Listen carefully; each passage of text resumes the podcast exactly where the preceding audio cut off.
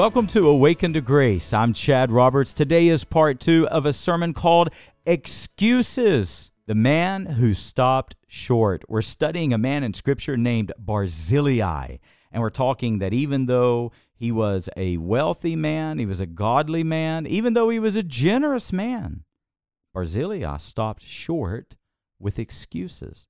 And we're going to see today the same can be true in our life, but we're going to learn how to avoid this mistake. If you missed part one of this sermon, go back on my free mobile app, Awakened to Grace, or my website, awakenedtograce.com, and get the first part of this powerful sermon on excuses. Well, let's get to God's Word. I hope you're listening daily with us. I hope you are going back into the archives and learning all the spiritual content that we create. And why do we create it? To help you grow in your spiritual lives. I'm glad you're listening. Let's go today to 2 Samuel chapter 19 on today's edition of Awakened to Grace.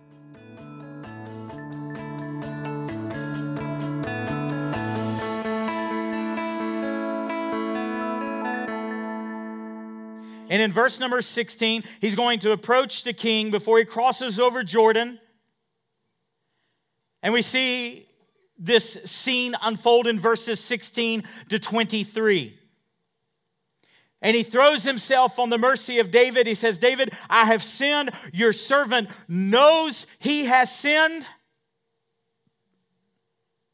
And I'm asking you to not take it to heart. I'm asking for mercy. One of David's counselors says, he ought to be put to death for speaking against God's anointed for his rebellion. And do you know how David responds to him? David says, No one's going to die today. I give you my oath, you are forgiven. If you're going to take notes today, I want you to know that the men I want to introduce you to, particularly Shimei, Mephibosheth, and Barzillai, they represent stages of our walk with God. And stage one, I want you to note, represents repentance. You know, it's playoffs right now in baseball, and I've been following baseball pretty close this year. Even though I'm blind and can't see it, I enjoy listening to baseball games. You listen on Sirius XM, and it's all play by play, and they put me right there, and I can follow along quite well. Well, you know, if you're playing baseball and you imagine you hit it way out the left or right field and you start rounding the bases and they fumble for the baseball and you're so fast that you get around the bases and you dramatically slide into home and you beat the throw. Imagine the umpire calling you out. You would protest. But I beat it. I made it. But what would happen if that umpire said, You didn't tag first? If you don't tag first, nothing else counts. In the end, no matter how fast you are, no matter how skilled you are, no matter how talented you are, in the end, you are going to be called out. Friends, the same is true spiritually. If you don't tag first, if you don't get repentance right, nothing else matters. Nothing. In the end, the Lord will say to you, Depart from me, you worker of iniquity. I never knew you. Have you got repentance right? Shimei came to David. He didn't offer excuses, he didn't lay out his case. All he said is, I know I have sinned. Friends, I want you to know today repentance is not feeling sorry for your sins. Repentance is changing from your sins. Repentance is turning from it. Today, you can feel sorry all day long. Today, you can be caught in this cycle. The Bible calls it practicing sin. That means habitual sin. That means that sin is the pattern of your life, sin is the lifestyle that you embrace. And that's not repentance. Repentance is when you turn from it. Repentance is when you leave it. Repentance is when you go the other direction. That is repentance. Have you got that right in your life? Have you came to the Lord for his mercy, not in excuses, not in I got caught, not in I'll try to do better. No, as in I am walking away from those choices and I am walking toward Jesus Christ. Friends, that's repentance. Number two, there's a man named Mephibosheth. Now, we meet Mephibosheth much earlier in the scriptures. Mephibosheth was the son of Jonathan, he was the grandson to King Saul. When David took the throne, it was customary. You had every descendant killed. Why?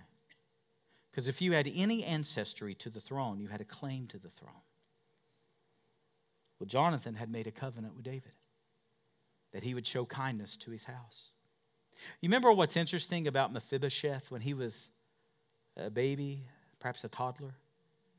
His nurse dropped him and he became crippled in his feet. He was disabled, he was lame. Mephibosheth hides from King David, but King David finds him. Mephibosheth thinks he's going to be put to death, but no, you know what David does? For the sake of Jonathan, he shows him kindness he moves him into his palace in Jerusalem. And Mephibosheth, Mephibosheth you try that. Try it three times. Go ahead. Go ahead, try it. Three times. I dare you. Double dog dare you. Mephibosheth, there we go. I have to clap it out. Mephibosheth. What does he do? David puts him at his table. You know what happens every time Mephibosheth sits at the king's table? No one can see his lameness, no one can see his disability. He's seated at the king's table. Now, when the rebellion takes place, Mephibosheth does not go with David, and David doesn't understand why. Now that the rebellion is over, David confronts Mephibosheth. Verses 24 to verse 30. Why did you not go with me, Mephibosheth? Why were you not by my side? I've shown you grace, I've shown you kindness. What does Mephibosheth say? He said, I, in essence, he's saying, I'm from a doomed family. I'm from a family of what should be all dead men. But you, the king, showed me kindness. He explains to David what happened. His servant betrayed him, his servant deceived him. David forgives him. David says, Well, I'll take you and Ziba, and I'll divide the lands between you and Ziba. And you know what Mephibosheth says? It's beautiful. Mephibosheth says, Do what's right in your eyes, but I don't care about the land. He says, Let Ziba have it. All I care about is that the king is back and the king is safe. That's all I care about. If Shimei represents repentance in our life, if that stage, if that context symbolizes repentance, you know what Mephibosheth symbolizes? Yieldedness, surrender. Has there come a point in your life, precious friend, where you have said, I don't care about the things of this world? I don't care about the things that I own. A man's life does not consist in the abundance of his possessions, Jesus said. I don't care what I gain, I don't care what I lose. All I care is that I honor Jesus Christ. All I care is that God gets glory out of my life. Are you at a place like that? Are you at a place where you can say, You are the potter? And I am the clay. Shape me, mold me after thy way. Are you in a place of surrender today? Are you in a place where you could say, Take this world, but give me Jesus? I want to live a life of surrender. So you can see the progression. If Shimei represents repentance, verses 16 to 23, if Mephibosheth represents a consecrated life, a surrendered life, a yielded life, verses 24 to 30, then I want to talk for a moment about this interesting man named Barzillai. Oh, what a great name. Boy, that's a good name. Barzillai. Somebody needs to pick that up. Barzillai. That's a good name. Who is Barzillai? Well, he was an old man who was kind and gracious to David when David was in exile. As a matter of fact, he fed David and his army. Two things I want you to note about Barzillai's profile is number one, he was old, he was 80 years old. Some of you go, wait, that's how old I am. Barzillai, he was 80 years old. And number two, what we know of the scriptures, he was wealthy. He was wealthy. Well, let's just add this. Number three, he was generous. Three things we know about Barzillai he was old, he was wealthy, and he was generous. Now, say amen if you're with me right now. I've listened to a lot of commentary on Barzillai. And I'm not throwing stones at the man because he is a very honorable man. As a matter of fact, you may want to note this his name is mentioned 10 times in the scriptures. It's going to go on to even mention him three times after his death. Barzillai held such a place in the king's heart that even as David is dying and he's handing the kingdom over to his son Solomon, he reminds Solomon, show kindness to the house of Barzillai. So I'm not throwing stones at him today. But I want to show you how, in my view, I believe Barzillai is representative of where so many of us are living today. Many of us have repented of our sins, thank God. Many of us have surrendered our life to the Lord, thank God. We've been in that stage and we've crossed to that stage.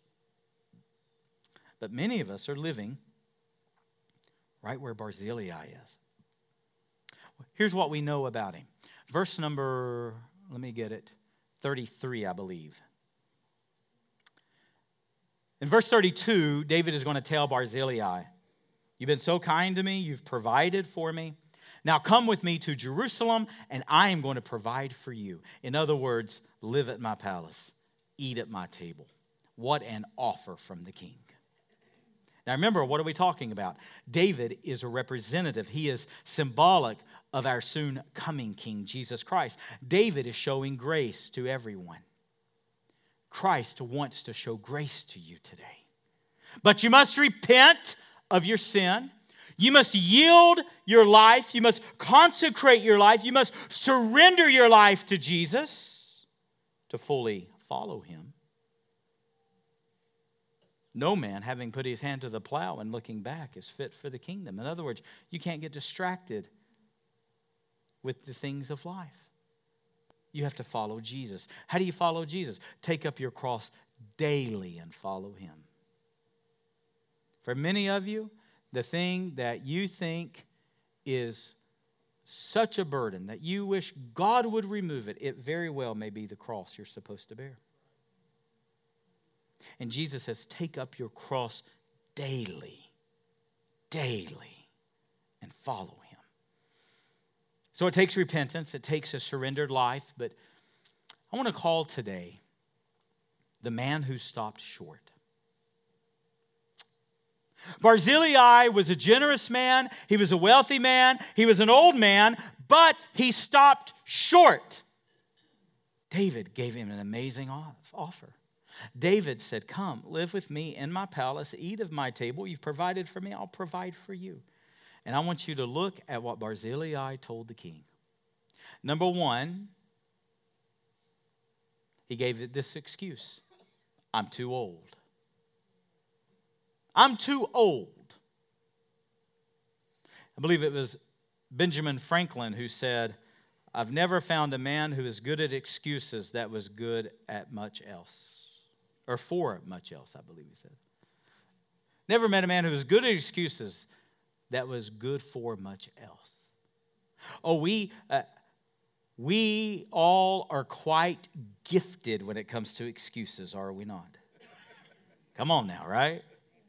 You got your excuses, don't you? Oh, I'm, I heard crickets. Huh, interesting. And Barzillai, even though he was a good man, even though he was a generous man, I believe he stopped short. If he is representative, if this whole text is a picture of grace, if this whole text is a picture of our spiritual journey, and we go from repentance, we go to a surrendered life, then does he represent those of us that we stop short? When God says go all the way, we go, ooh, hang on. Watch what he does. He says, number one, I'm too old.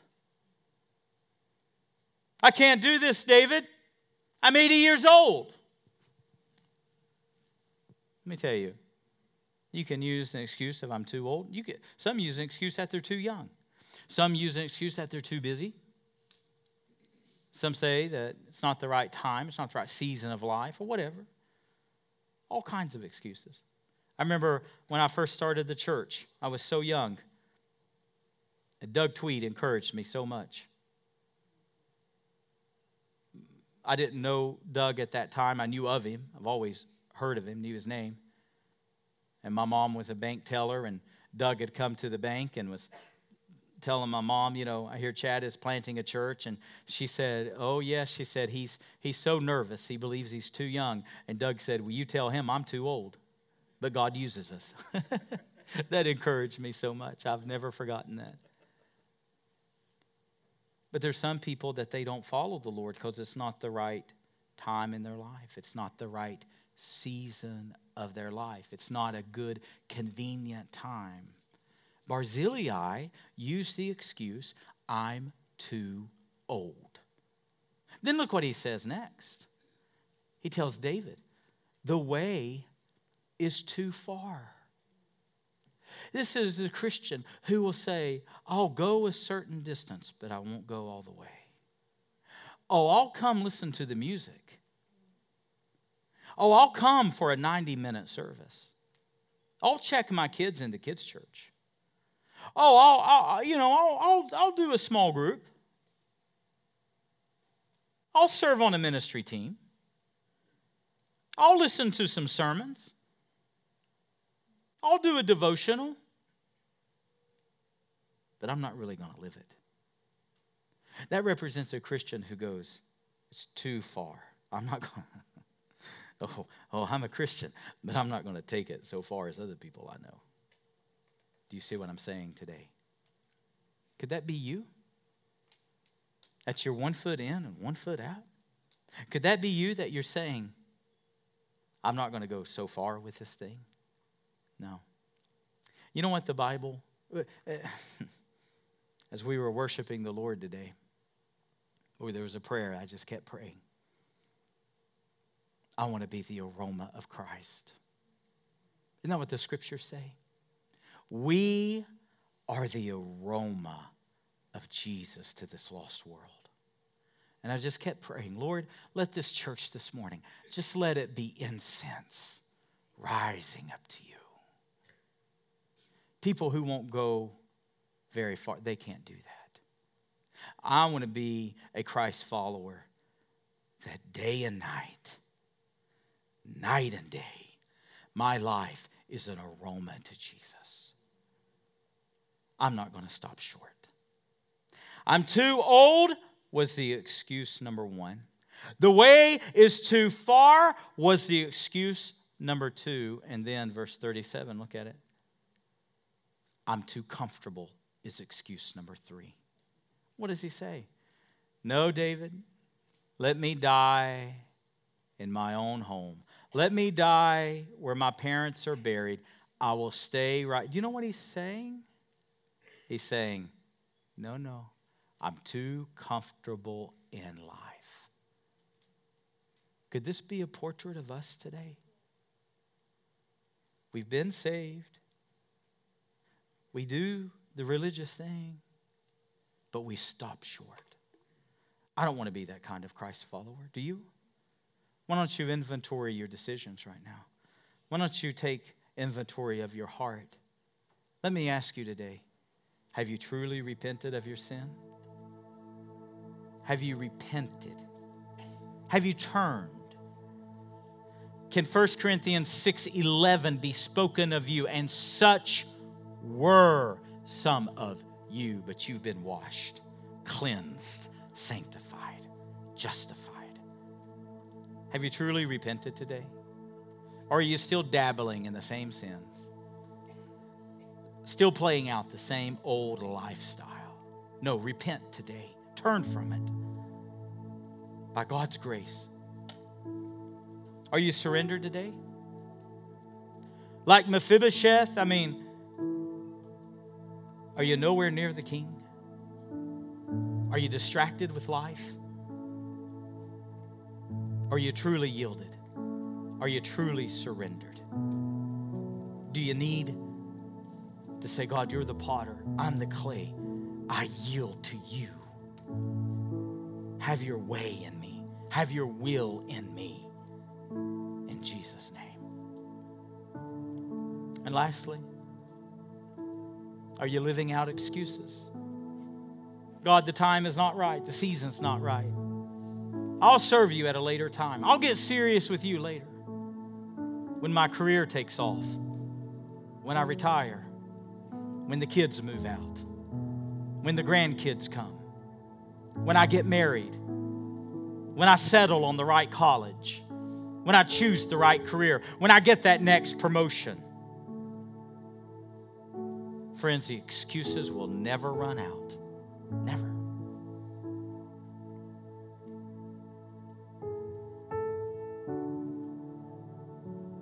Have you said, I'll go a certain distance, but I'll, no,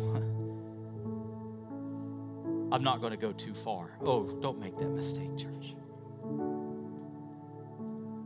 Are you too comfortable? The Bible says in Amos 6 1, Woe to those who are at ease in Zion. Woe to those who are at ease. Are you comfortable today? Today's Christianity would sell you the idea that God wants you comfortable. That's not what the Bible teaches.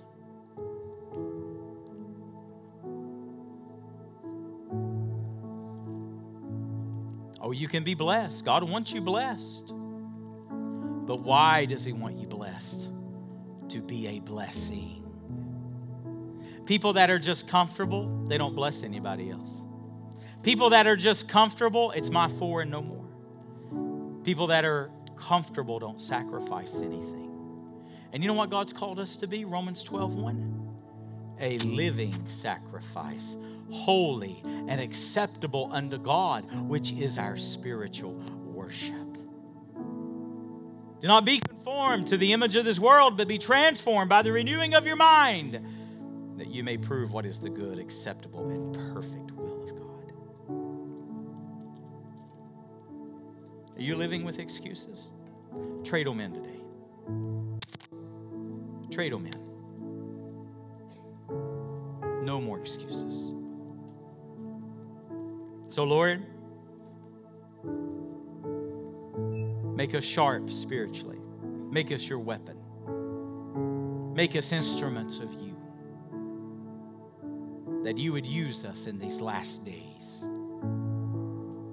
That we would bear fruit to your glory. That the church would take its rightful place and lead in this culture. In Jesus' name, amen. Amen. Have you visited my online store where you can find books, music, sermon series, and so much more? I hope you'll go there today, awakentograce.com slash store, and keep checking back because our resources that are designed for spiritual growth are always growing. awakentograce.com slash store.